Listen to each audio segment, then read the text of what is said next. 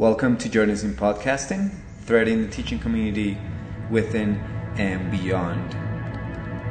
Today we'll be talking about student critiques or student feedback loops or prototype loops or whatever we call them, but basically students critiquing each other and then going back to work and working on it again and then coming back to the critique session.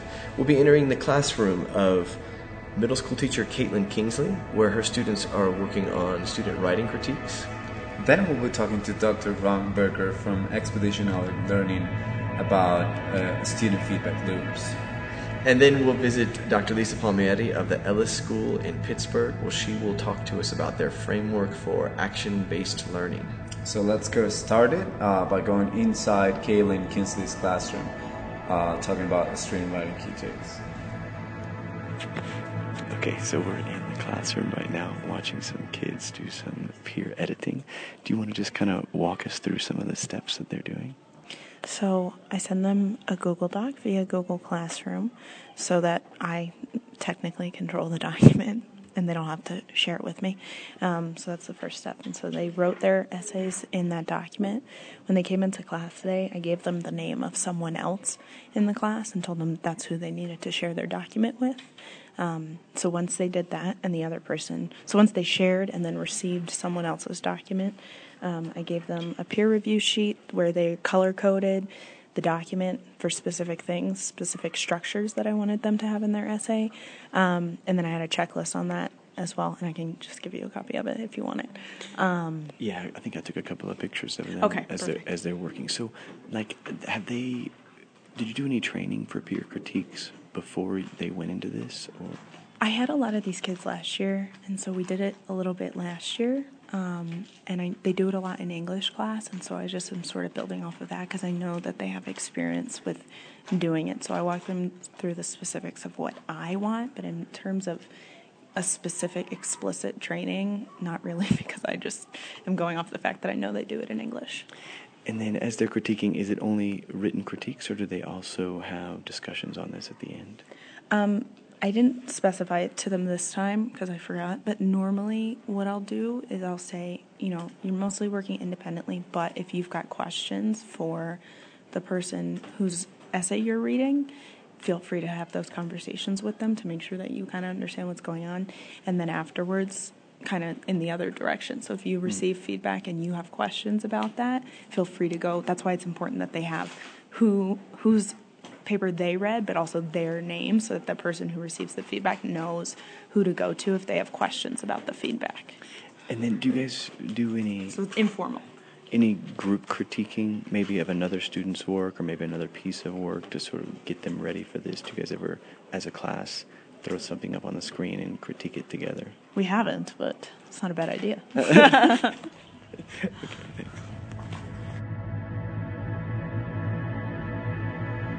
What would you oh. guys say to teachers if they're not getting high quality work? Could they learn something from this, and what would you say to them that they could do differently? Austin had to use this photograph as his model, and he had to draw an accurate scientific drawing of this butterfly. This is called a tiger swallowtail. I knew it! About the angle, because, not to be mean about yes. the angle, it's just not exact, so. Um, okay, so show me. Come on up here, Todd. Show me where, what you would ask him to do slightly differently. Um, like to make it a little longer. Longer where? Draw like, where you would do it. Right there. Okay, so pull this out longer. Yeah. That's very specific. He like a lot of progress. He persevered doing it.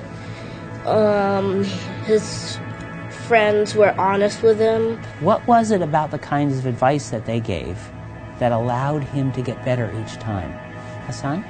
Well, they told him what was wrong about it. Did they say it's just wrong, or were they more specific? They were more specific, but they weren't mean about it. Hadley. He made six drafts. And so, is that a, is that something that other kids should learn from? What yeah. we learn? What should we learn from that? We can make other drafts if it's not right. Good. So if you can keep, if it's not right, you can keep doing more drafts to make it better. You just don't use things in your head. You want to use a um, sharp eye. Good. He used the eyes of a scientist. Great. You were just watching uh, a clip from Dr. Ron Berger explaining the power of creating student works of excellence and they're promoting those student critiques and explaining the Austin's butterfly. These images that you're seeing here are our attempts to replicate this process, and this was done just over a week as students were studying the adaptations, physical and behavior adaptations of insects.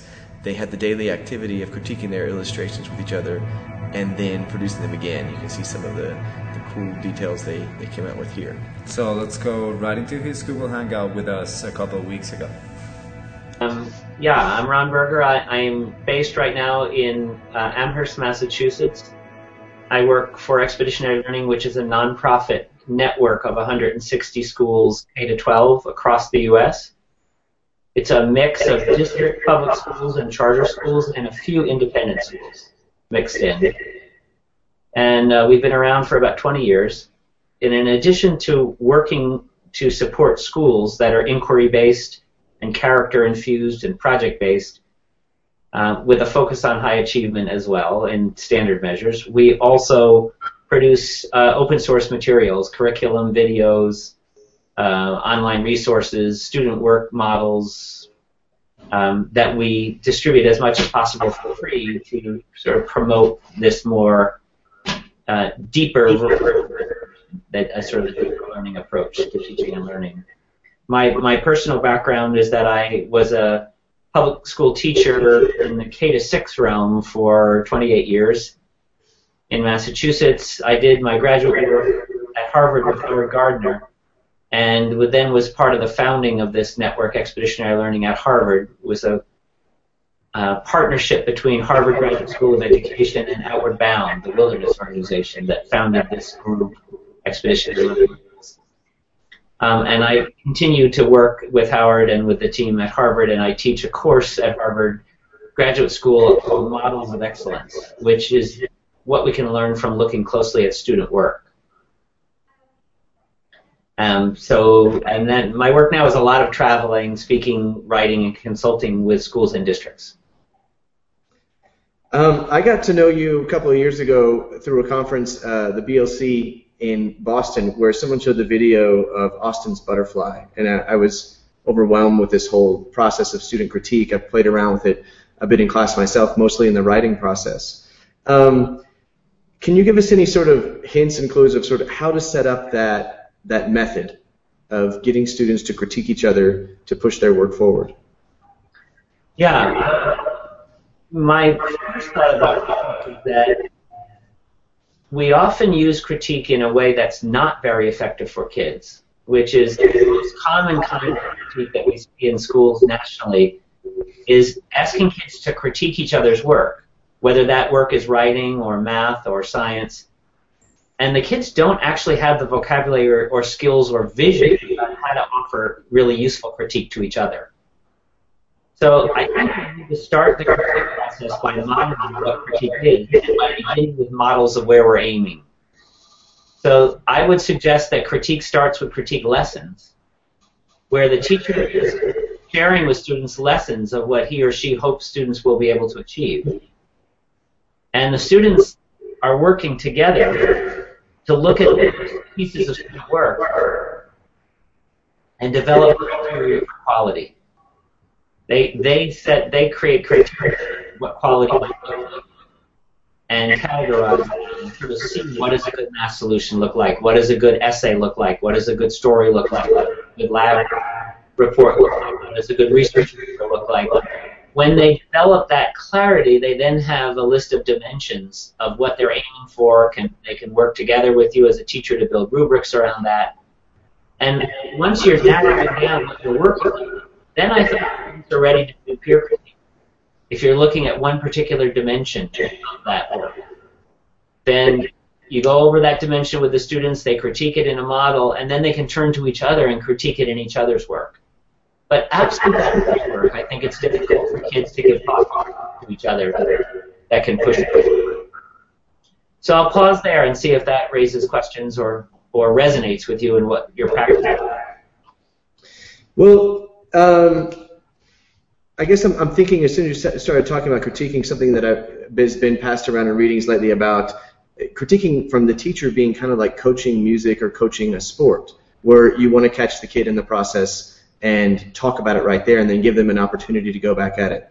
Um, does that relate kind of to what you're talking about? What I witnessed on the video is a lot of critiquing of kind of the kids uh, going and working on on something, bringing it back to the group, and then getting feedback and then going back. Um, do you think that fits with the teacher stepping in and sort of coaching in the process at the same time?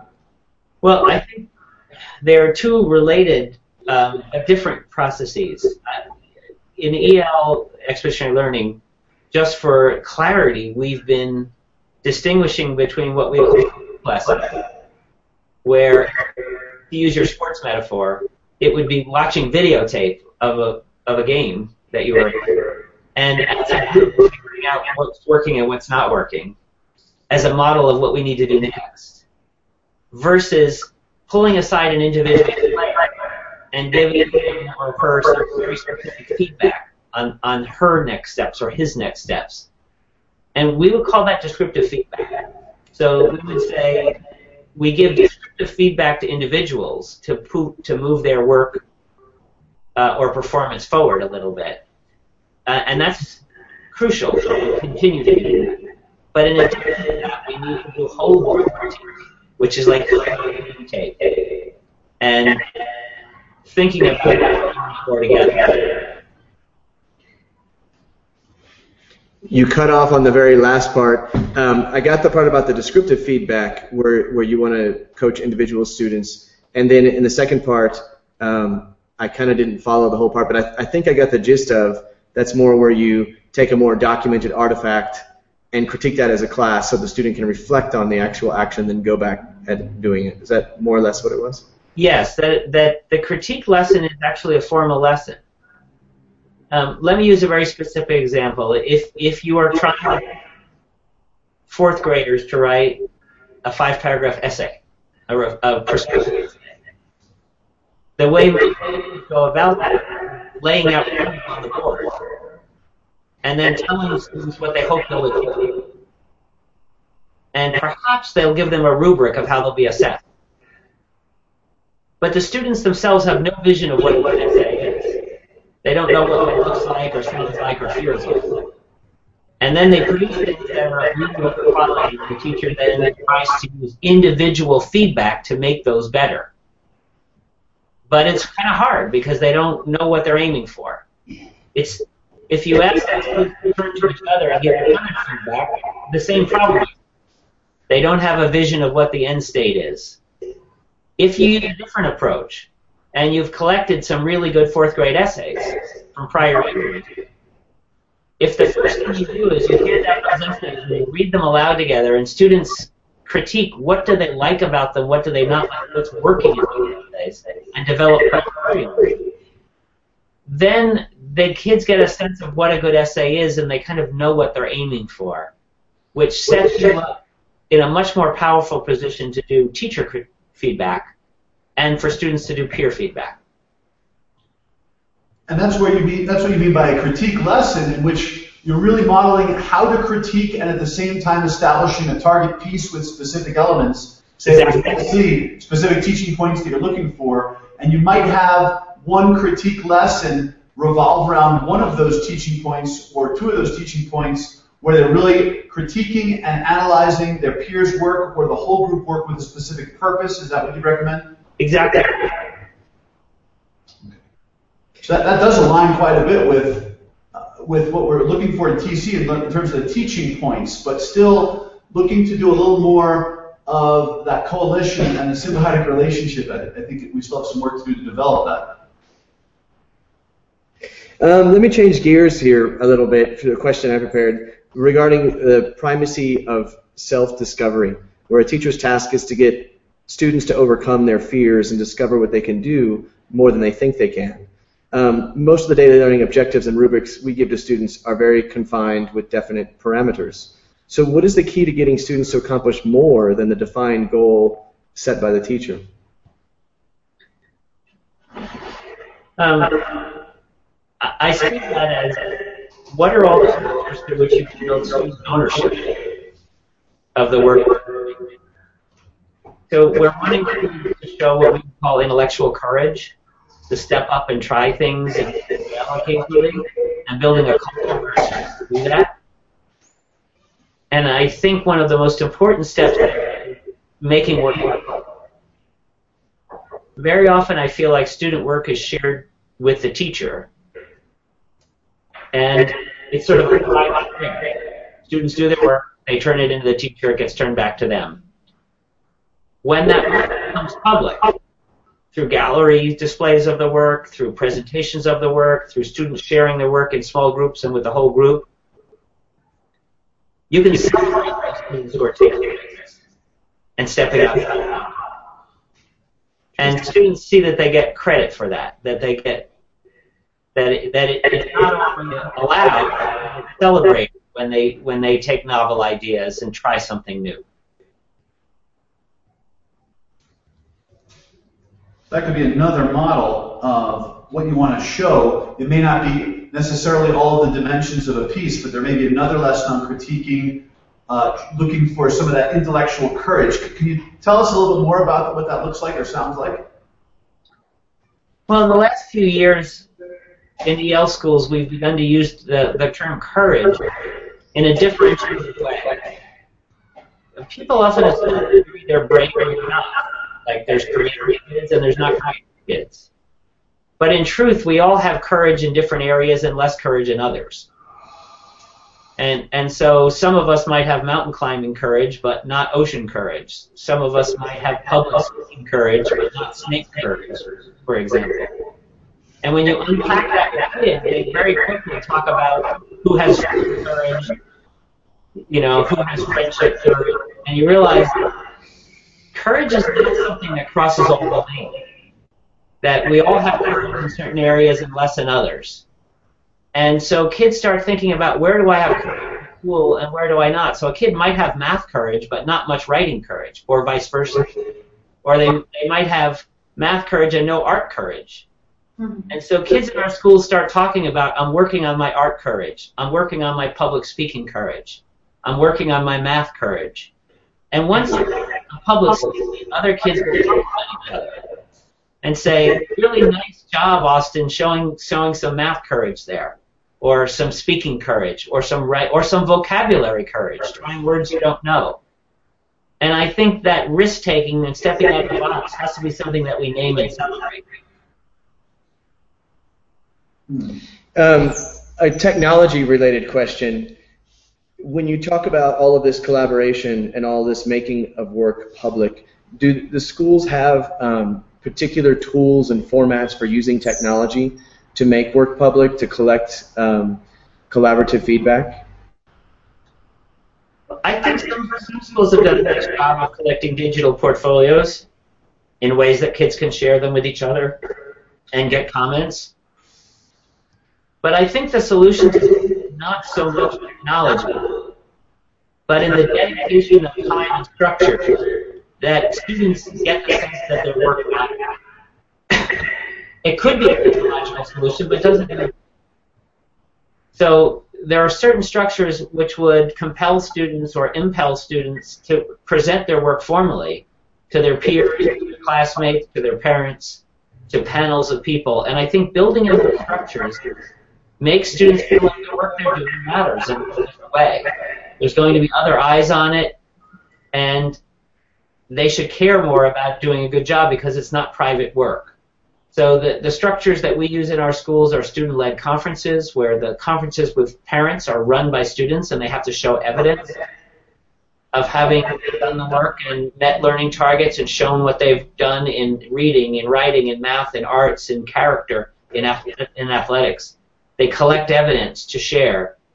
Um, passage presentations where those students present to panels of educators and community members to show evidence. Um, those kinds of structures make their work public in a different way. They can include technology, but they don't necessarily. Mm-hmm. So a, a challenge that I think we face in many schools relates to how to peg something like expeditionary learning to the curriculum. How do we take, okay, we're going to be doing this unit, how do we incorporate critique the, the, critiquing model and other aspects of expedition EL into the curriculum. How, how would you recommend we try to work on that, and how can we make those bridges occur to really, really be able to still um, succeed with our curricular pressures, but really try to incorporate some of these forward-thinking and student success-oriented models into it. And I, I want to piggyback on, on that question, so we don't run out of time. Um, you talk a lot about, or I think you talk a lot about, a lot about field experience. And could you comment a little bit about on what are the best uses of field experience? Is it, is it best to spark curiosity, or is it best to go out and try out some content knowledge that you you learned in class? And then in that, could you talk a little bit about what what is done to prepare? What are the objectives during, and then like how how is that used as a reflective ex- experience afterwards? Great. The first thing I would say is that when you say you need to meet the curriculum, the, the curriculum is a broad set of standards and content and skills that you need to cover. And it differs by subject area and type of skills and content, how you should try to meet those, I think, and still have some passion and, and authenticity to what you're saying. So when you're talking about language arts standards, there's no question that no matter what you study, you can build the same language arts standards. You can build research skills, reading skills, writing skills, and speaking skills no matter what you're studying. So I never feel like the language skills are hard to address, no matter what your topic. Mathematical skills are more tricky because sometimes they fit an interdisciplinary study and sometimes they don't. And to teach them separately, project or problem perhaps, but not integrated fully. And then history and social history and science skills are skills that are sometimes defined by your curriculum, and you don't have a lot of choice because you have to teach these topics in social studies or science. In that case, what we would suggest is that you look for local case studies that take those historical or scientific content areas and make them a little bit alive and fresh for students. And that when you take those case studies locally, that you get students out on fieldwork and that the main purpose of that fieldwork is research. Whether it's scientific research or historical research, kids are going out to get data, to learn things, to draw things, to write things, to take measurements, interview people, to, to collect samples, that they spend their time out of the classroom as research time, and that they bring things back from that research time to create something. a field guide, a book of interviews, a write-up, report, uh, you know, and that perhaps they do more than one fieldwork trip to the same site. That must raise questions.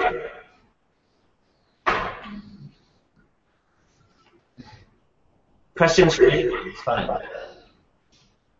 Um, looking through your videos, one that I thought was uh, pretty impressive was the. Um, sorry, I'm reading through my notes frantically right now. There it is. Okay. Um, I want to talk about a little bit about what you're talking about. How teacher can also be designer of the experience, and in one of the videos there was a, a cultural study of um, civil rights actions, and they went and found people and interviewed them in the community, and then and then brought all that back and made and I think they made a book out of the experience and then brought everyone in and had a, a presentation.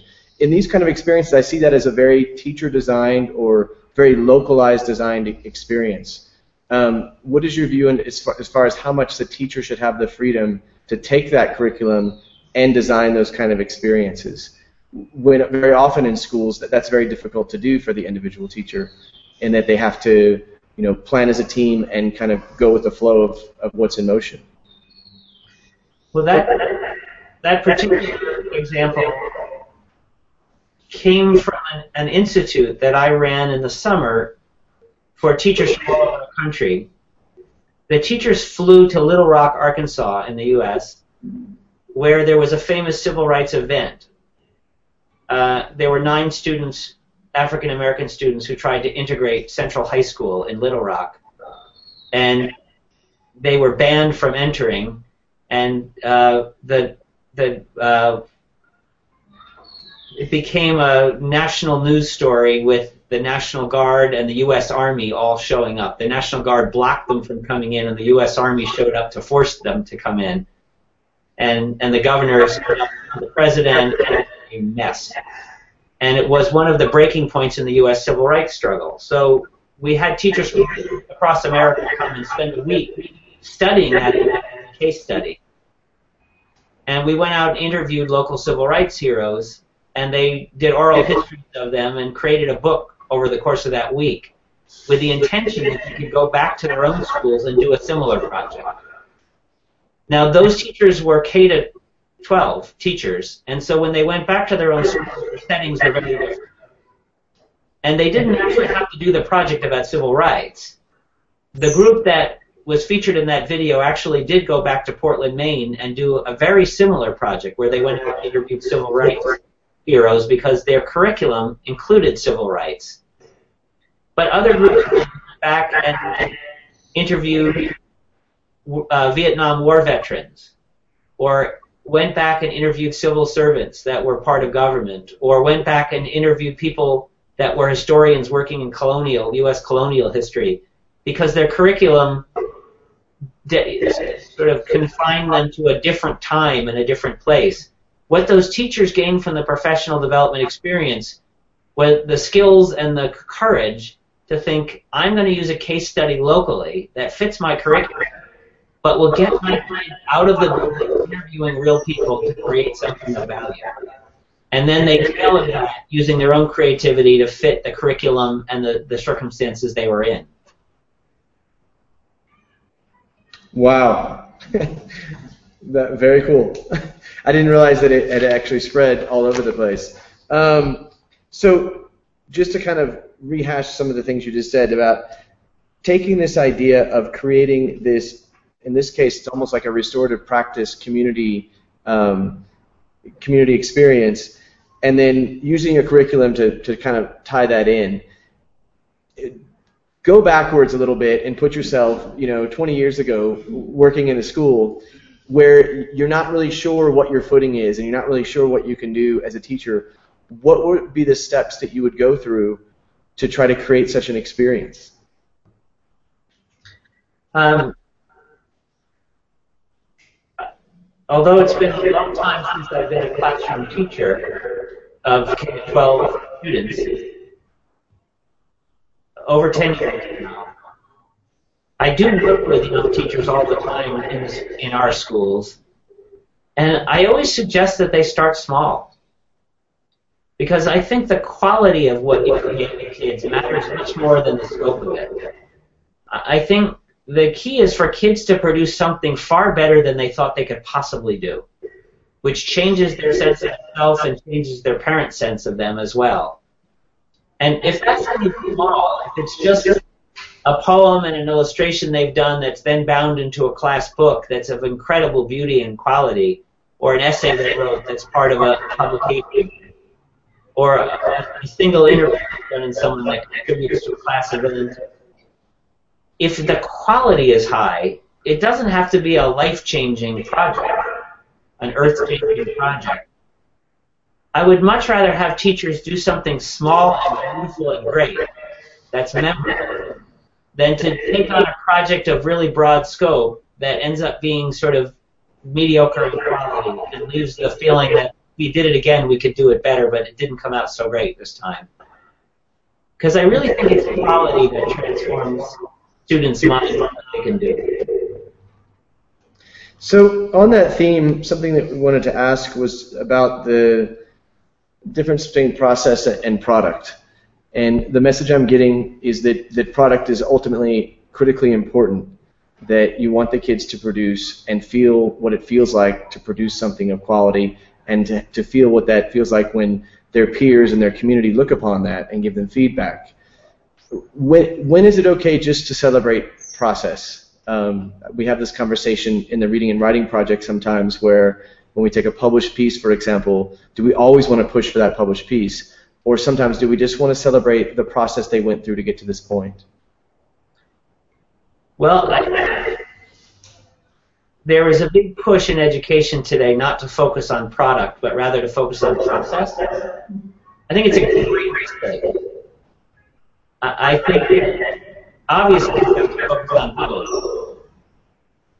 But it's in the first year a is not producing work, that she's incredibly proud of, then there's a, tremendous loss in terms of the traction gained with that student, with their family.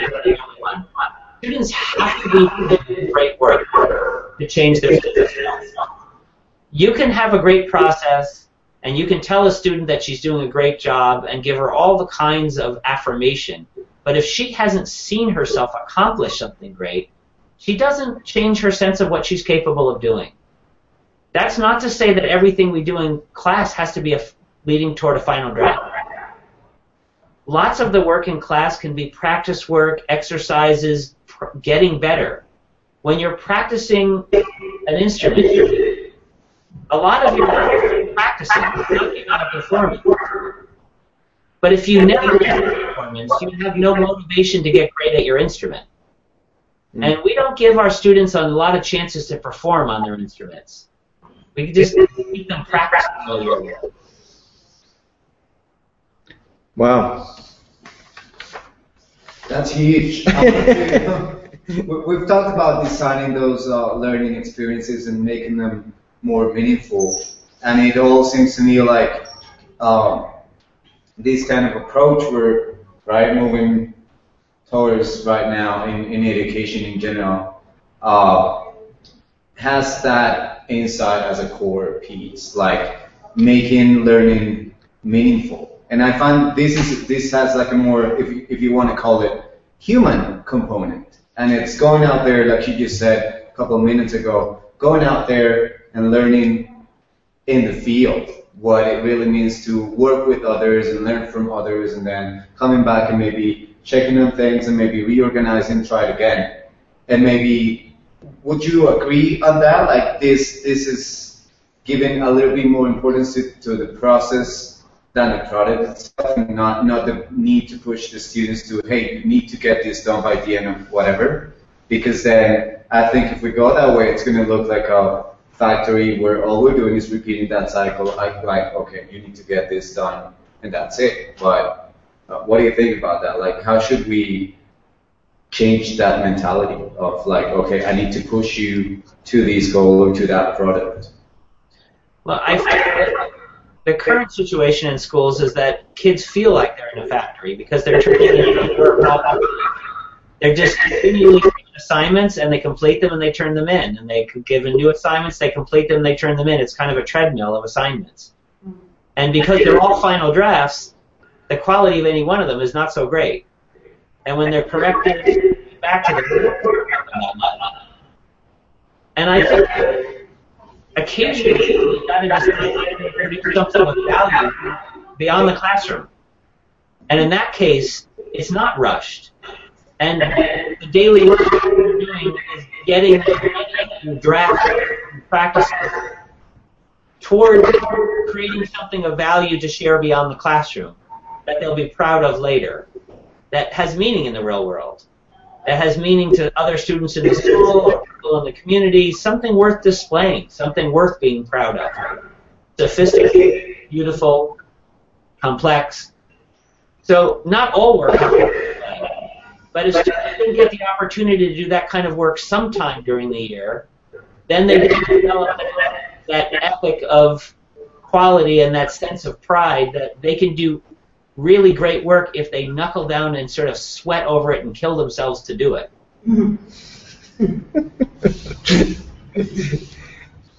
so I want to return to um, another technology question because a couple, a couple of us in the room um, work in the field of tech integration, and we try to do as creative things possible. And a lot of the things we're talking about is documenting our work and documenting our process as we go through things. Mm-hmm. Um, really impressed by the Emilia Reggio program's use of video documentary, where they just walk around with kids and nature and talk to them about what's going on. And then they'll take clips of that, bring it back into the classroom, and that can instigate a whole field of study. Is this something you all are practicing as well? Um, and w- do you have any mindsets or methods you can pass on to us about that? Well, I'm a fan of Reggio. And in addition to Reggio existing in Italy, there's been a, a lot of influence of Reggio in the U.S. A number of schools, independent schools in the U.S., and some public schools that have tried to take a Reggio approach. And I think one of the important things to remember about Reggio is that they're obsessed with documenting student thinking and process. But they're also obsessed with beautiful final project work. Because the thing that Reggio impress people all over the world is that the quality of the work that their students do is far beyond what kids that age do anywhere else. So they haven't made the choice of process over product. They've embraced both. And I feel like Reggio is this. They take the thinking of students seriously. And they take the work seriously.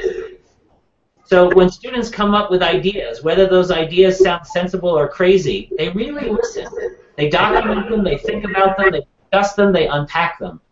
When students do work, they do diff- all different kinds of work. They discuss that work. What were you thinking? Why did you do this? Why did you try to do that? How could you make it better? Everything the students do, they take seriously. They view all student work as deep and important and political. And very few of us in the world outside Reggio do that. And I think as soon as we start to take our student work and student thinking much more seriously, the quality of it starts going up. So documenting in many ways, through photographs, through portfolios, through displays, making it public in every way we can is one of the ways that technology can help us take that work seriously by documenting it and thinking about it and discussing it together. Mm-hmm. Um, seeing that you came out of Project Zero, or at least helped work with them, and there's such an emphasis on the multiple intelligence and bridging across symbolic forms to reach different intelligences. Is this an important part of the expeditionary experience as well? I think the closer that you get to producing things for real world audiences, and by real world audiences, I just mean beyond the classroom. It could be second graders producing things for kindergartners or producing things for fourth graders. It doesn't necessarily mean bringing it to a senior center in the community or a museum or a library. I could. But it means beyond your classroom and your teacher, you're producing something to share that you're proud of that shows quality. And in the process of that, it's totally clear that it becomes interdisciplinary right away and starts calling on different and multiple entry points for students. Because if all you're doing is class or a paper for your teacher, fairly unidimensional. It's just using your ability to fill out that worksheet or write that paper. But if you're producing as a second a set of educational tools and lessons for kindergartners, you have to think about your artistic ability, your writing ability, your ability to explain things, your ability to understand things, your ability to present yourself dramatically in giving a lesson. All of a sudden, many parts of who you are as a human being and thinker have to be pulled in for that to work. Because in the real world, everything we do is pretty much interdisciplinary. It's only in school assignments that things get broken down into those very simplistic disciplines. Mm.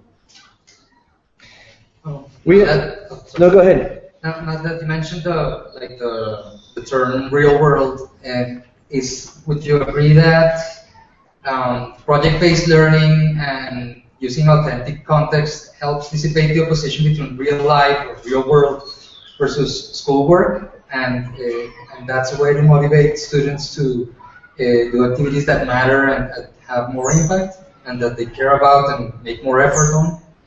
Absolutely. It's a whole different when they feel like they're working on a project beyond their teaching and that the skills they're working on and the content they're working on, the knowledge they're working on, they have a reason to work hard on it because they're going to be sharing it with whomever you've chosen for your audience. That there are people out there that care about them getting good at this. And I think projects allow you as a teacher to coach your kids to produce things that motivate them to work hard.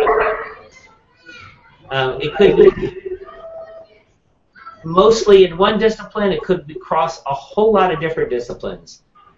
But as soon as students are doing a project, it almost by definition becomes interdisciplinary in some way because kids have to think of how to share their learning and knowledge beyond themselves. And so they st- you start thinking about how are they best going to present what they know in a way that other people will understand and benefit from. So yes, I think project-based learning is a great way to get kids connected to authentic work, which changes the whole quality of motivation in the school. Um, Dr. Berger, I think we have time for about one more, and thank you for taking so much time with this. Um, you're talking about motivation and all the different ways the student is can, can be motivated. I would love to hear your thoughts on the importance of the celebration. I see this in, in the website that there are videos of kindergartners celebrating their work and presenting it to people they don't even know. Um, why is that such an important part of the student motivation and learning? Mm-hmm. Well, pardon me if it's repetitive. When I was in school, families came to the school for only one of a few purposes. They came to a chorus concert, or they came to play, or they came for a sport. Families didn't come to school to see the academic work of kids. And so, as a kid, I cared a lot about how I was going to perform in sports because people came to watch me do it. And if I had a role in a play, or I was singing, I cared about how I did then because people were going to watch me do it. But in my academic work, no one was going to see what I did. The teacher was the only person. My parents saw my body, but they didn't see the actual work, nor did the parents of my friends. And so when you have an exhibition celebration of learning, in which high quality students are shared with the community, there's a really different motivation for kids to get ready and show their best selves to the community because it's one of those things that they that they want their friends' parents and their priest and their coach and their grandparents to come admire the work they've done. That there are people they care about who are coming to school to see their good work, and there's a reason to try hard on it. That was our talk with Ron Berger, and now we're going to move on to a talk with Dr. Lisa Palmieri of the Ellis School in Pittsburgh. I knew her from Twitter, from following uh, hashtag DTK12chat. Then at ISTE last summer, I ran into her at a hummingbird. Uh, Google was putting on a hummingbird and makey makey workshop, and got into a conversation with her about design thinking, and she was recommending for training going to either the D School or to the Luma Institute, and that took me on a longer journey out to San Francisco to go to the Luma Institute. Now we've recontacted with her, and she joins us for a Google Hangout here, where she explains the framework of action-based learning. Models, uh, particularly within the design thinking model. And I'm going to start with this question that we also asked Ron Berger of the expeditionary learning. It's if a teacher's task is to get a student to overcome their fears and discover they can do more than they think they can. But most of our daily learning objectives and rubrics, we give students confined, definite parameters what is the key to getting students to accomplish more than the defined goal set by the teacher? Yeah, I think part of that is definitely co-creation of what the rules are and what the ground rules are with students. So oftentimes when we're doing a design challenge, whether it's in a science or a technology class, or it's something that is a fourth grade reading class that we're doing a design challenge uh, and a maker project in, it's coming up with what does success look like with the students as co-creators. I think that's been one thing that's really helped us get buy-in for design challenges is using design thinking, getting them over the risk, promoting a growth mindset. But it's also just that idea of, um, you know, sharing some examples. So, you know, definitely sharing some examples with them of what success looks like so they feel more comfortable with it. And then some specific methods we love, for example, with the Luma Institute that you mentioned, using things like rose, thorn, bud that are a um, specific method they can use for critique. So I think for students new to doing critique, and, and there's always not a lot of time in class for students to do this. Um, in our school, that's significantly shifted as we've re-envisioned our curricular program. But it was a hard shift at first when we really started moving from this very passive lecture-based to active learning. Students weren't sure of how to critique, and one thing that a couple of them had really approached doing was setting up like a Facebook site where they could like post their, their work to Facebook and then students would critique on Facebook. We actually said no to that. We didn't want them to do that because to me, that technology mediating the real skill of offering a face-to-face critique is not something we wanted to do. So it became uncomfortable for them just to kind of like jump in and start. So we found that methods like the round robin, the rose thorn bud, um, storyboarding, these methods were really helpful kind of like intermediary steps before students felt really comfortable just going up and having a candid conversation, offering that feedback to each, other. At first, when some of the students were more bold than other, others to just do that verbal on the fly feedback, there was a little bit of pushback like, oh, they're being mean. And so we had to get over that whole sense of it's not really about being mean. It's about um, offering this feedback that we can grow from and we can iterate to the next step of the process.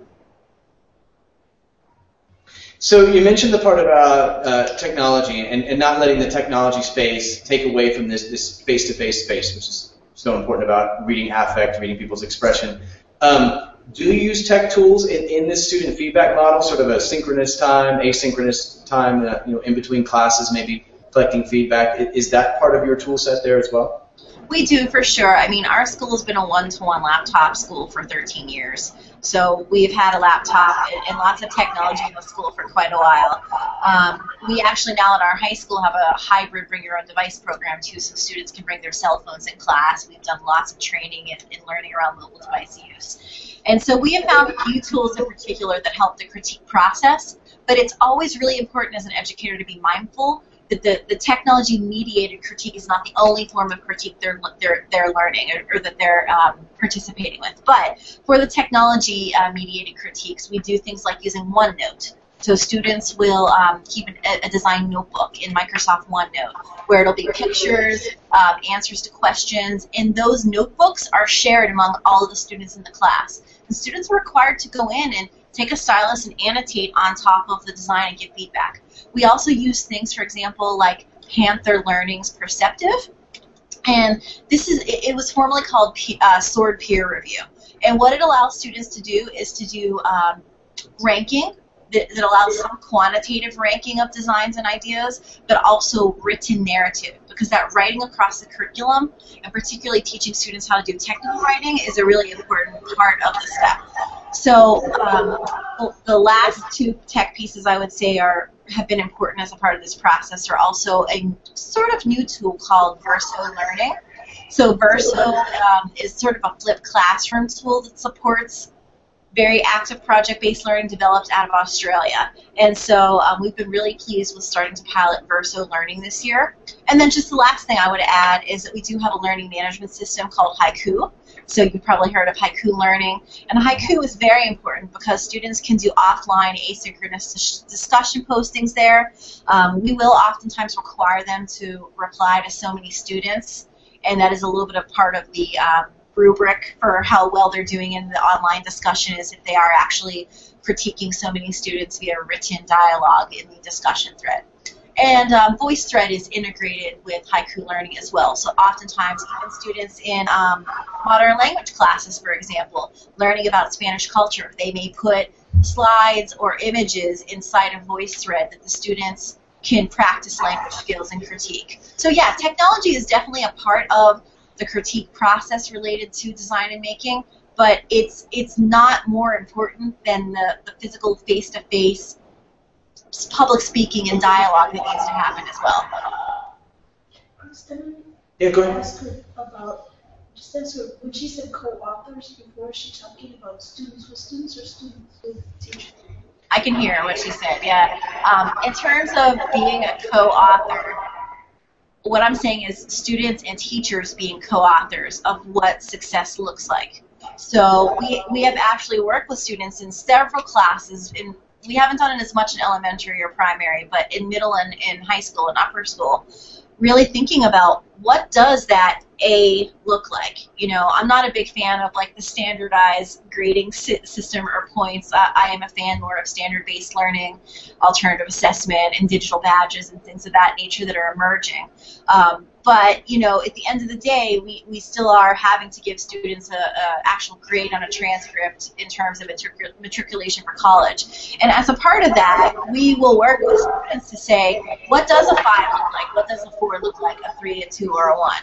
And so, what the outcomes and what the measure of those outcomes look like. Yes, it takes time out of your, your class schedule and out of your um, precious minutes to be able to do that, but it's really worth it and, and increases student engagement significantly. So I'm hearing a couple of things, and uh, I, I, did notice you have a strong Vygotsky and, and, and Dewey background, and um, I want to go back to this notion that Dewey defines knowledge as an action on one's environment. Um, and the Maker Labs you have really fit this description. Do these problem solving skills they learn during robotics and programming transfer to the classroom? And how, how do you even document or, or measure that? I mean absolutely. I, I think the best um, the best evidence of how these methods that they're learning and maybe some more of their STEM focused classes are transferable are when students are using them, especially in humanities, um, in their writing classes, in their art classes. Teachers that maybe have now, I would say teachers in both our humanities and our STEM area are really infusing even robotics and making into their classes. But probably, you know, three years ago when it was primarily just the STEM class doing making and design thinking, I think what got more of our faculty on board with doing this is that students would ask, hey, well, can I design a robot using the Hummingbird Robotics Kit to show how Beowulf would have you know, fought his, um, you know, his, his adversary? Could I um, actually create a documentary to show how um, my piece of art responds to the environment? And so students were asking to do the things they were doing in these maker design classes. And, you know, I would say that some faculty embraced it, some didn't. But the proof is in the action. The things that students were producing were showing how deeply they're learning can be. It's synthesizing that learning in a way that we have not seen before. And what it has really shifted is even things like our culture jam. We have a, a student-run diversity conference that happens um, every year, and I loved walking around to Culture Jam this year and seeing students using the What's on Your Radar method, the Rose Thorn Bud, the creative matrix, brainstorming about inclusivity and diversity. And this is not the prompting of faculty to do this. This is students taking these skills that they've learned around problem solving and embedding them into their own activities that they're leading. Um, we recently had a group of students I was the faculty advisor for that did um, a TEDx event. The theme of the TEDx event was about millennials and problem solving and they focused on this idea of innovation through human-centered design, innovation through connecting the disciplines, innovation through collaboration. So I absolutely see the things that they're doing in robotics or programming, which are required classes for all of our students in middle school, that are then being transferred into their own initiatives and into things they're doing in, in humanities classes for sure. Oh, I can turn it down here. Sorry, we're getting I have your volume cranked up over here, so we're like blasting you all over the room. So going back to how you got these things started, um, let's say you're trying to get a maker lab started in elementary school or in primary school. Mm-hmm. Where where would you suggest putting it, and how would it fit yeah. like general curriculum? Yeah, sure. For us, we wanted to start really small, and we always have been big fans of piloting things, and that's how you build the maker mindset within the culture of your school is to pilot it small, find a few teacher innovators that really want to do it, and partner with them. So we didn't actually have a full-blown maker space when we first started this like many schools. I, I actually do believe that when you start with the huge maker space with all the expensive technology first, without the curriculum, without the teacher buy-in, without the training, without the mindset, that is not the way to go about this. So what we really did is start off with this idea of innovation stations, and um, we formed a team of teachers and tech folks from across the, um, the school, primary on up to high school. And what we did is we really thought about these innovation stations, what could they look like, what's the budget? And we originally in our elementary school put them in a common area at the end of one of the hallways where we had some extra space, bought round tables, um, we had it stocked with supplies, and we same thing in our middle and our high school. We had it in common areas. What we found out after doing this a year was our, our first year is that in the elementary and the primary, having the, the innovation station in the hallway, it just didn't work. I mean, you know, think about like second or third graders completely unsupervised out in the end of the hallway themselves. It, it, it we really had seen some really nice engagement and some increased confidence and risk taking happening in the formal classroom, but we really wanted to just level it up. And so what we did is we actually ended up creating an innovation station in every single classroom in our elementary school. So every single classroom has a nook that has an innovation station that has essentially like a mobile maker cart on it. And this team of teachers works every month to plan out monthly events. And so uh, what we found in the middle school is that the innovation station works very well being out in the hallway. Students are using it during advisory time, which for us is every day for 45 minutes at the last period of the day, and in after school. So the students are doing it in after school. And unlike the activities in the lower school, which are very much tied to the core content or the actual thing that they're learning in class, whether it be Native Americans in third grade or um, um, the, the book they're reading Poppy in fourth grade or Humpty Dumpty in first grade. The activities are tied to the curriculum. In middle school and high school, it's more about enrichment and building that creative confidence. So it might be like designing a wind turbine or designing a, um, a marshmallow spaghetti structure who that is going to be the strongest. And so um, the kids are really engaged at that older age, especially middle school, when there's like a competition element to it. So they would all they'll all create their innovation station creation, and then um, they could typically win some sort of prize. But what we do is the teachers don't pick the winner; the students vote on who the winner will be. So we, we started we started with that. Moving from there, what we went into was more the idea of maker education being a part of the formal curriculum um, more in the middle and high school. And so, again, it was primarily the STEM teachers that embraced this first. Um, we do have a room called our co-laboratory. That's what we call it, and it has round tables. It has whiteboard everywhere. It has craft supplies, makey makeys, hummingbird robots, all sorts of like ed tech uh, support tools for making. And um, that's a shared space that students use. That has worked out really well. What we don't have in there is a 3D printer or a laser cutter in our high school, we do have a 3D printer and some higher level tools. We have purposely not had another room to, to, to um, use all these tools because we have a we have Tech Shop. Have you guys ever heard of Tech Shop? Um, Tech Shop is a really interesting organization that is a full-blown shop. It's in walking distance of our school. And we love getting the students off campus and walking over to Tech Shop. Like, so for example, maybe hard to see on the screen, but we had students, for example, create um, little laser cut tags um, on the laser cutter at Tech Shop. And part of that was, you know, getting them to get off campus, be in a community of makers, and then it's also very like organic professional development for faculty to be among a group of makers as well. So the recommendation I would have for sure to build that maker mindset is to also get your faculty involved in events within your community if, if you have that opportunity to, to, to work and collaborate with professional makers. Um, I'm sure you're familiar with the Project Zero at Harvard, and a section of that, one of their projects is Project Spectrum. And I know they emphasize the making and the manipulation of their physical environment. I remember reading about a first grader who was learning the alphabet, and he was having a really difficult time forming letters, so he actually nailed the alphabet with, with nails, mm-hmm. um, you know, tracing all of the lines. Um, they're also into this like the bridging of symbolic forms in their multiple intelligences. Do you feel like this theory fits what you're talking about with the makerspaces? If they're attaching it to the concepts they're learning in their regular curriculum?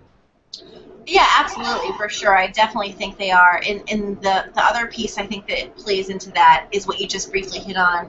And that's the idea of really students learning, intentionally learning, and building upon their strengths. So we, we do use a program here, it's called Strength Quest, and it uses the Gallup Strength Finder.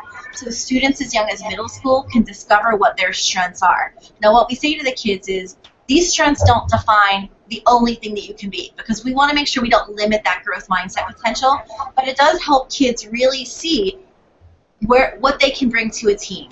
Um, maybe something that they're innately good at. And so I think it's so important again because we also primarily work with girls here at an all-girls school to have them at that middle school age, especially, and, even now younger into second and third grade where we're doing a lot of robotics and making, that they get that confidence very early on. And so I think the biggest takeaway is not necessarily that like content knowledge is increasing in, in, in the maker classroom and impacting other areas, but it's about that skill about that attitude and about that perseverance, risk taking, confidence building that spills over into quote unquote core classes that really we have seen has made a huge difference.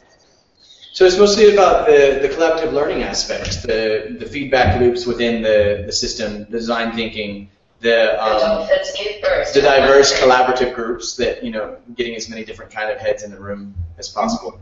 And then, yeah, and then I think that public speaking and critique piece is so important too.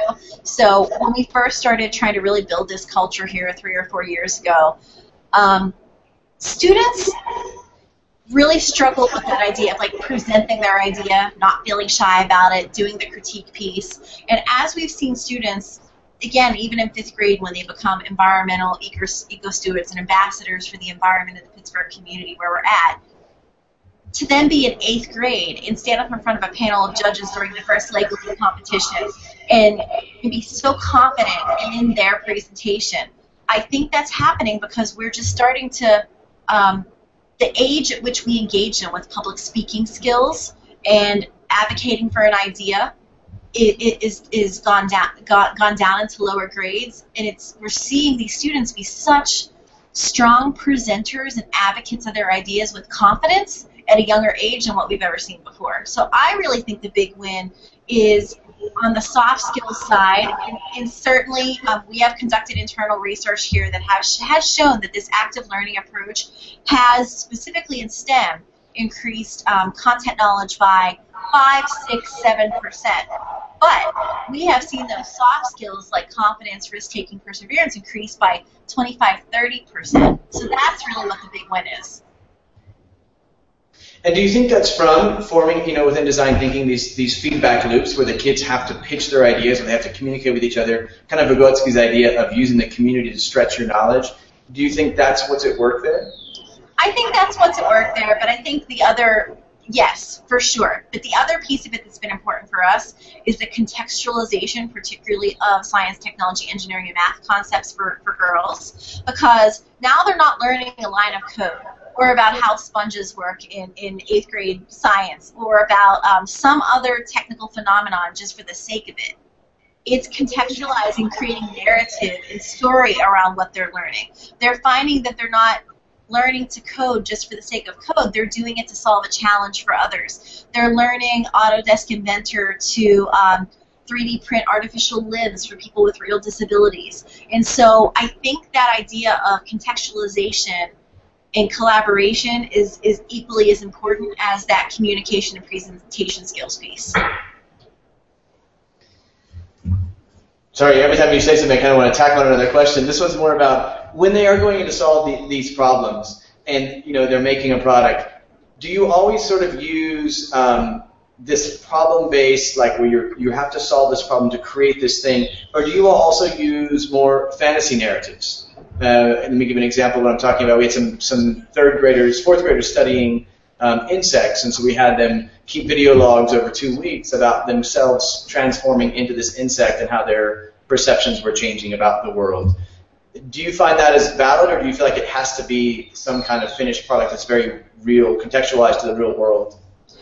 I think as students start to get into middle school, yes. I think when it's contextualized and it's real world, by the time they get into middle school, especially I'm thinking like sixth, seventh grade, sixth grade really is the sweet spot, I would say. You kind of shift gears from that fantasy to the, the real authentic experiential. I mean, first grade did a really fun design challenge this year with a chip because they didn't want to, they read the book Humpty Dumpty, right? And they didn't want to necessarily use eggs and, and, and go that route, so we did chips instead. And one of the ways that the girls really became this chip is that they had to like name the chip. They had to like put googly eyes and design the chip. They had to build an armor for the chip so when the chip was packaged in a little box, and shipped via the U.S. Postal Service, when the box came back addressed to them with their name and they opened it, they had to see if the chip survived or not. So you know, I mean, there's still there's still an element of like. Um, you know, you're gaining empathy for a chip, you're kind of becoming the chip, but there's still that real world piece of like mailing it through the US Postal Service, opening right. up the box, and then doing that like documentation piece of how did your design work. And this is where the critique piece comes in because what we made them do is then go around and critique three other girls' designs, look in their boxes. So um, it's not just even about the individual critique of that first grader, it's about her offering critique to three of her peers as well. Wow. Now, um, jump in? Yeah, please do. Can I ask one more just sure. on that particular topic? Um, I love looking, for example, at the High Tech Highs resources where they publish a lot of their projects, week one, week two, week three. Do you all have any kind of format like that where you share out um, a lot of your designs, or um, is it mostly kept in house? Yeah, I'm kind of smiling right now because I should do more of that. but um, you know, it's one of those things in a small school. I don't know about you guys, but um, right now I'm kind of doing three different jobs at the school, which is su- is super fun and I love it. But it doesn't always leave a lot of extra time to help with that documentation piece. Now, what I did create was this Innovation Fellows program that I know, Chris, you had mentioned in some of your questions. Um, and Innovation Fellows are teachers across the school that are doing a special fellowship in which they get release time and a stipend from their teaching duties to support all of these pedagogical innovations and curricular innovations across our program. And we are now starting to really do that documentation that we can share out. For the most part right now, unless I'm writing a blog post about it or tweeting about it, we aren't necessarily capturing that process in a more formalized way. But I, I do think as we hopefully get more and more time for the innovation fellows to spend instead of maybe 10% of their role, 30 or 40% of their role, that's going to come as a part of that job description. Well, we, we would appreciate that. um, yeah, I, what do you what is your take on balancing? It, one way to motivate students on, on the projects that they do is giving them a lot of options on, on deciding key aspects of it. For example, uh, giving them a general problem and uh, having them decide on the specific solution that they want to create. But how do you balance that with covering your curriculum and, and changing the role of the teacher uh, more as an advisor than, than somebody who, who is uh, going through a specific curriculum?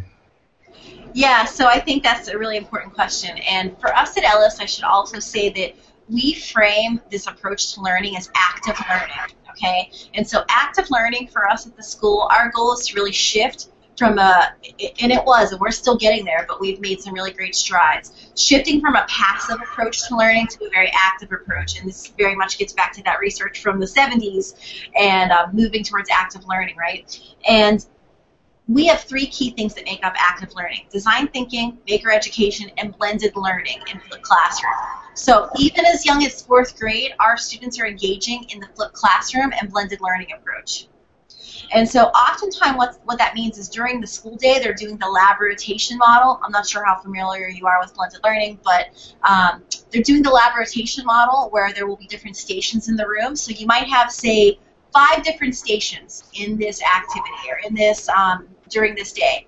And um, these five different stations, one is a group project, one is watching a, some sort of content video, one is teacher-led that's doing some type of uh, personalized support for students, one might be an arts or crafts teacher if they're coming in to be a part of a STEAM project. So, um, you know, using the data that we see in the technology, specifically with tools like Classroom Salon, which is a great tool out of Carnegie Mellon University, that we can create. This is this is very long and hard to explain in a short answer, but essentially, we use this tool. Teachers will create their own videos using things like Snagit, Jing, Camtasia, whatever the case may be. They'll put it in Classroom Salon. They'll create tags like confusing.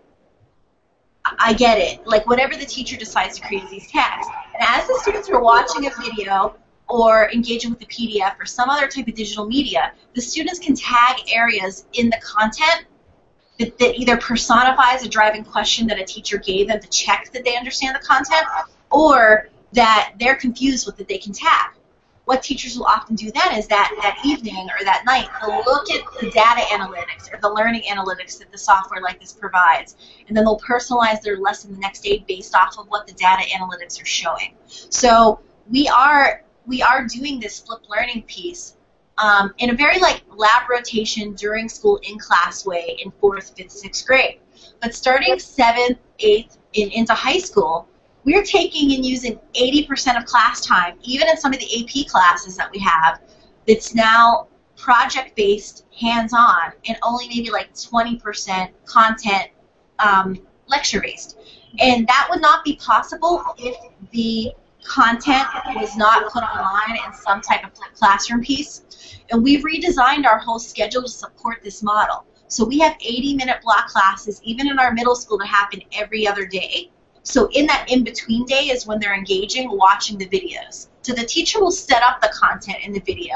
The students will watch it on their own, engage in either discussion or some type of um, classroom salon or verso activity.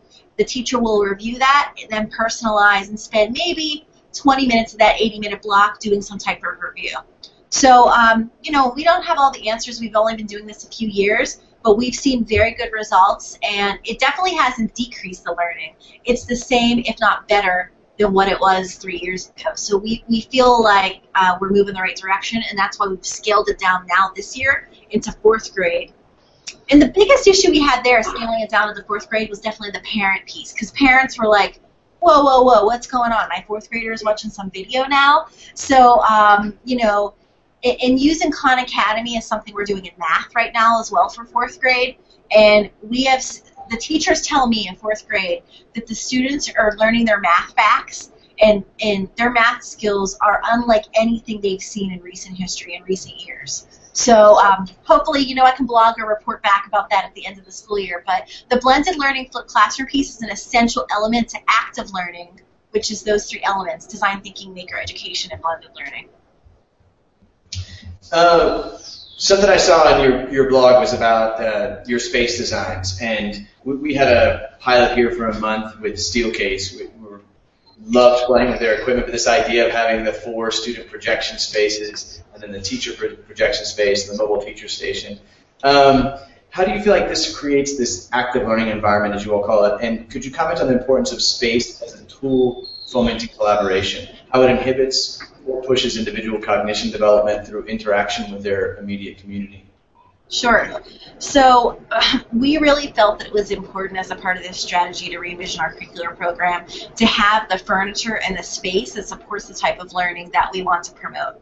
Yes, can you do this type of learning in a very traditional classroom with rows of desks? Sure, but what you would see is that students wouldn't sit in the desks. They would all just sit on the floor around the desk, or they'd move the desk to the perimeter of the room, and they would sit on the floor. So we knew that we needed to look into some furniture that would be more flexible, agile, and let the students move it around to what makes the most sense for them. So um, we have both Bretford and Steelcase furniture on our campus we have purchased new furniture in all three divisions at our school, and we're hopeful to scale that into every single classroom. But we moved primarily uh, in two rooms. One in our high school that we call our active classroom it was a part of a grant-funded project. Oh, excuse me. Uh, was a part of a grant-funded project, and this is where we did this research study to really see if the combination of new space new curriculum and very rich technology would change what learning looks like. And we were very happy at the end of the day. You know, we have a white paper we can share about this. We were very happy at the end of the day to see that, um, like I said, there was an increase in, in content knowledge, but also that really strong increase in terms of attitude. And what it signals to the students when they walk in the room is that something different is happening here. Something different is happening. And when you're in these classrooms that we have, we call them active classrooms, there is no front of the room. So there's two projectors on each side of the room, so no matter where you're seeing, it's the front. Um, the chairs swivel and move, so you can easily look at your peers and give them eye contact and feedback when you're doing critique. There are 27-inch um, touchscreen computers by Lenovo that are at each desk. And this is really just a modern play on what Professor Bob Beichner at NC State in 2008 found in his study called the Scale Up Study, where um, whiteboards are used in these small groups. Um, we wanted to just try something different because when that study was done in 2008, this very these very large touchscreen computers were just entering the market. So um, as we as we were really were thinking about scaling this into high school and middle school, starting here, we got these touchscreen computers because it's that OneNote, that live annotation of um, notes and group sharing as a part of critique that has been so pivotal as a part of this. So even the computers themselves can be unplugged from the wall, lifted up, and even placed flat on a desk where students can write on them and take notes. So, um, you know, it's all about comfort, agility, flexibility, um, in, in providing technology so at any moment, any team in the room can live connect to the projector. So we use Crestron Air Media and there's big technology racks in each one of the closets now. Obviously, this was a significant financial investment, but if you really want to shift your program to be more about active learning that is going to prepare students for these skills to be innovators in the future jobs that are going to be out there, we felt like that this investment in the technology to support all this was really essential. So, um, you know, we've even created common areas and hallways that have like comfy chairs and like floor floor lamps, and um, we used to only have one copier and scanner in our library. Well, that doesn't make it easy to share uh, things that students have created in a quick way. So we put seven more print release stations with printing, scanning, copying ability on our campus. So technology is definitely an, an important piece. The space signals that something is going on here. It, it's that comfort factor. And again, we we really look to see how we're engaging girls in particular, and that eye contact and pass, uh, passively listening piece where a chair can be shifted and they can look at each other is very important. Now, we have had lots of boys come over here and be involved in our programming at the school as well. And the feedback that I've asked some of them that they've given is that they like the fact that they can do this. So when they're feeling like really hyper and they don't want to sit still, they like that they can swivel around in the chair and it just move around really quickly when they want to. And so it just supports kids in so many ways when the space is really supporting the type of learning that is truly engaging them. Mm. That was a lot of our same experience too with the Steelcase equipment. Um, we, we, are building or we're just finishing now a global learning lab that has all of this wild screen space. It's only kind of one area, but we're trying to build more of this concept. Um, I noticed that you, uh, I think you said you're sending some kids to Startup Weekend. Um, I went to one of these in Austin over the summer. We, we got third place. And, oh, that's um, awesome. That's really good. and one of the most helpful forms of feedback was when professionals circulated through on the second day, sat down with us, and gave us their real life experiences of what they thought about our, our product. Um, how do you mix that student critique with real professional critique um, at your school? Super important part of making design or problem solving authentic, right? And so when we first started doing design thinking as really a framework for how project based learning happens here, we didn't always have real clients. And students would get frustrated. They would get frustrated because they would always be just kind of like working on something without the real piece or the or the, the expert piece. And so one of the things we did as a school, and we made sure this was a part of our strategic plan, was to have a formalized way to approach partnerships in our community. So we have a, a little committee of teachers. It's called our Partnership Collaborative. And it's myself and three other teachers from all three divisions in our school that work together to curate and gather partners across the community. So we currently have 30 different organizations that our teachers can use to either bring in guest speakers, experts, have field visits where students can go do learning walks at these different organizations. And part of the role of the partnership collaborative teacher is to also essentially be an instructional coach where they can coach teachers on how to use partners and, and how to um, have partners be a part of the design process. And so, for example, let me give you one. We work with the Quality of Life Technology Center which is a joint program between Carnegie Mellon University and the University of Pittsburgh. So universities in your uh, community can be a big partnership uh, opportunity. And um, our students actually are learning how to design artificial limbs for real clients with disabilities. So we broke the students into smaller teams and they ended up coming up with four designs. One was for a man who had um, an amputation at his knee, and the students created something called the rec fin, which was a recreational swimming fin to help this man with the amputation at his knee. I work with a group of students to design um, a, a hair tying device for a woman who has Parkinson's disease. They did everything from interviewing her, gaining empathy, um, designing it in Autodesk Inventor, printing on a 3D printer, testing it, and I mean, you know, they've actually been talking about the idea now of, getting funding to like actually try to produce some sort of real prototype and make this a real business. So when you have these real clients, it's an opportunity for your students to be social innovators, social entrepreneurs, helping the community. Um, anytime there's a partnership, there needs to be a two-way street. So all of the partners we work with, it's not all about them giving to us, it's about the students giving back to them too. And so um, it, it's a lot of work to do this, but it's extremely important when you're having a design lens on your projects to have real partners. And they always don't have to be from the outside. I mean, we've done a number of projects like our AP biology class that just did a project to create a more sustainable um, energy environment at the campus that we're on. And so these AP biology students did go to um, a, a place called Phipps Conservatory here in Pittsburgh, which has one of the number two or three most green buildings in the globe, in the world, and they learned from these experts at Phipps about how they designed the uh, Center for Sustainability there, and brought some of those ideas back to our campus. And what they landed on is they're actually building light shelves that'll be placed outside of windows. So, like my window right here would essentially have a light shelf in it where I could shut off the overhead light and it would take the natural light from the outside and bring it into the room further. So there would be many periods of the day I could keep the light off. We're not doing that in every single room, but they're going to pilot it in a few rooms and see what difference it makes. So the partnership piece is a really, really important part of making the learning authentic for the kids.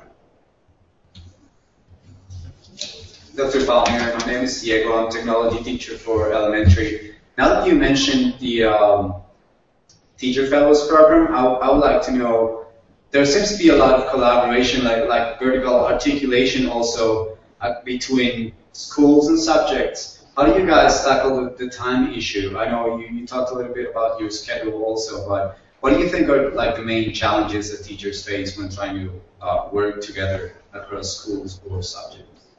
Yeah, and you know, I mean, one thing I didn't mention at all um, is that we do have a number of interdisciplinary classes that we have uh, designed that don't fall into any one department. So you mentioned, Chris, I think Global Leadership by Design. We have a couple of other classes, Voice and Vision, Culture and Context. So these classes, even when you like do your traditional like course booklet the parents are going to look at for their daughter, particularly once they start to get in middle school, um, these classes don't fit in, into any one discipline. They're co-taught by teachers from typically at least three disciplines. So that requires lots of planning time, right? And even though we've intentionally created this schedule to leave that every other day time period, the feedback we hear from our teachers still is that they don't have enough planning time. So one of the goals I have in partnering with other co-administrators at the school that are principals in the divisions is to really figure out a time when can we have some dedicated planning time for these interdisciplinary project teams? And I'm sorry, but after school is not enough. Doing an after school, which our teachers are required t- twice a month on Wednesdays to stay after school for an hour, that's not enough because oftentimes those are meetings to talk about like logistics or an event or like some other bigger type of issue that the, the division wants to focus on. I'm hopeful that one of the things that we can do is just like we have project time for students, have a project collaborative time for teachers as well. And um, we're not exactly there yet. One of the things I think we could do is we have an 80 minute lunch period. And yes, it's not going to be enough, but maybe during that 80 minute lunch period, we can dedicate 40 minutes of that to be like a team prep time. So that's what that's one thing we're going to try to start out with next year. But I just think candidly, um, having more people that are peer coaches who maybe are only teaching like 50% of their time, and then the other 50% of their time, they can accommodate the other teacher's schedule. They can come in and co-teach. I think that that's a really important point, but you know, your administration has to support that. Luckily here we have a little bit of that with our Innovation Fellows program, but I think for us as a school, which has been pretty successful of re-imaging our curricular program to get it to the next level and have it not just be several pockets of innovation across the school, but be to be systemically adopted at every single level. We need to have more classroom coaches. That, that class sounds absolutely amazing. This global leadership X design class, and I assume that's what you're talking about, where you have three different disciplines working at the same time. At the lower levels, um, regarding sort of design thinking, project-based learning, does that same kind of thing happen between disciplines, or is it, are they all kind of chopped up into different sections? No, it does. It does. The teachers, what's really great in our lower school is that our lower school principal, or as we call her, our division director, she's really good with not micromanaging how the teachers use their time. And so if the teachers want to just combine and create blocks of time during their day, as long as it's not interfering with the special that they have, that's fine. But what we've seen is sometimes they're even asking the specialist teachers to get involved. So if, let me give you an example. In fourth grade, they read the book Poppy okay? And in the past, our fourth grade classroom teacher that does the reading classes would have them read the book Poppy, and maybe like her first kind of bit of innovation was um, using haiku and having them respond to a discussion thread, right? We've moved from beyond that, and we've infused robotics into a, a reading class. And so um, my innovation fellow, Patrick, and Julie, who's our lower school computer science teacher, worked with Jess on this activity and the girls went into groups of three where they had to take and personify a scene from Poppy by building a set design and then programming it to actually come alive and be interactive. And so that was an interdisciplinary project with at least three teachers that are technically doing different things, but they agreed to create the time in class because this was important. It wasn't a mandatory requirement, but but they're on board, and that's not happening everywhere. But I would say in our lower school, you know, at least at three of the grade levels, we have teachers like in second grade they do the metropolitan community project where the kids learn about um, how to be sustainable farmers and agriculture. And they build models. And this year what's really cool is they're going to learn how to take those models and add sensors to them. So like if you walk up and clap or you walk up and put a flashlight it'll make something in the scene move so that's an intentional effort of teachers from different disciplines, even at the youngest ages, coming together to collaborate. Um, one thing that we're very interested in is um, all of your work in promoting girls uh, becoming more uh, interested in, in STEM subjects. And uh, so far, have you had any results like on the other end of the spectrum? Uh, have you had increased enrollment in STEM subjects for the for the high school, for example? Or maybe uh, enrollment in, in the university for, for STEM careers? Yes, so I have an answer to both. I'll start with um, the university piece. So um, in the United States, nationally, 15% of girls graduating high school major in a STEM major over the last two or three years at Ellis, our percentage has been 30. So we are double double the national average of girls enrolling in a STEM major in college. And I think it's because of our real intentional effort to use human-centered design, infusing making, and this idea of um, building confidence in them, even in the primary years, that has really impacted. One other big win for us that I think has really increased enrollment in classes in high school by a factor of six, mind you. Um, just to give an example, uh, computer science was our second most popular elective in our high school last year. We had 19 students enroll. And just to give a perspective, on average, we have maybe six to eight students that enroll for each one of our electives. So this was over double the normal amount of students enrolling in electives. And we think that's also because of our focus on the first Lego League program in middle school. Um, I don't know if you've heard of First Lego League, but it's an absolutely fabulous program at the middle school years where students not only learn to program Lego robots on the table game, but they also define a research question, they build a prototype, they have to interview outside experts, um, they, they go to a competition and they meet with peers. And because we have had so many students involved in that program, and another one that we're involved in called Future Cities, that's about um, modeling a future city and what that could look like. Over the last three years, we have seen these classes in the enrollment in very technical classes, even like engineering and AP physics, significantly increase. And we know it's because of what we're preparing them in primary and middle school.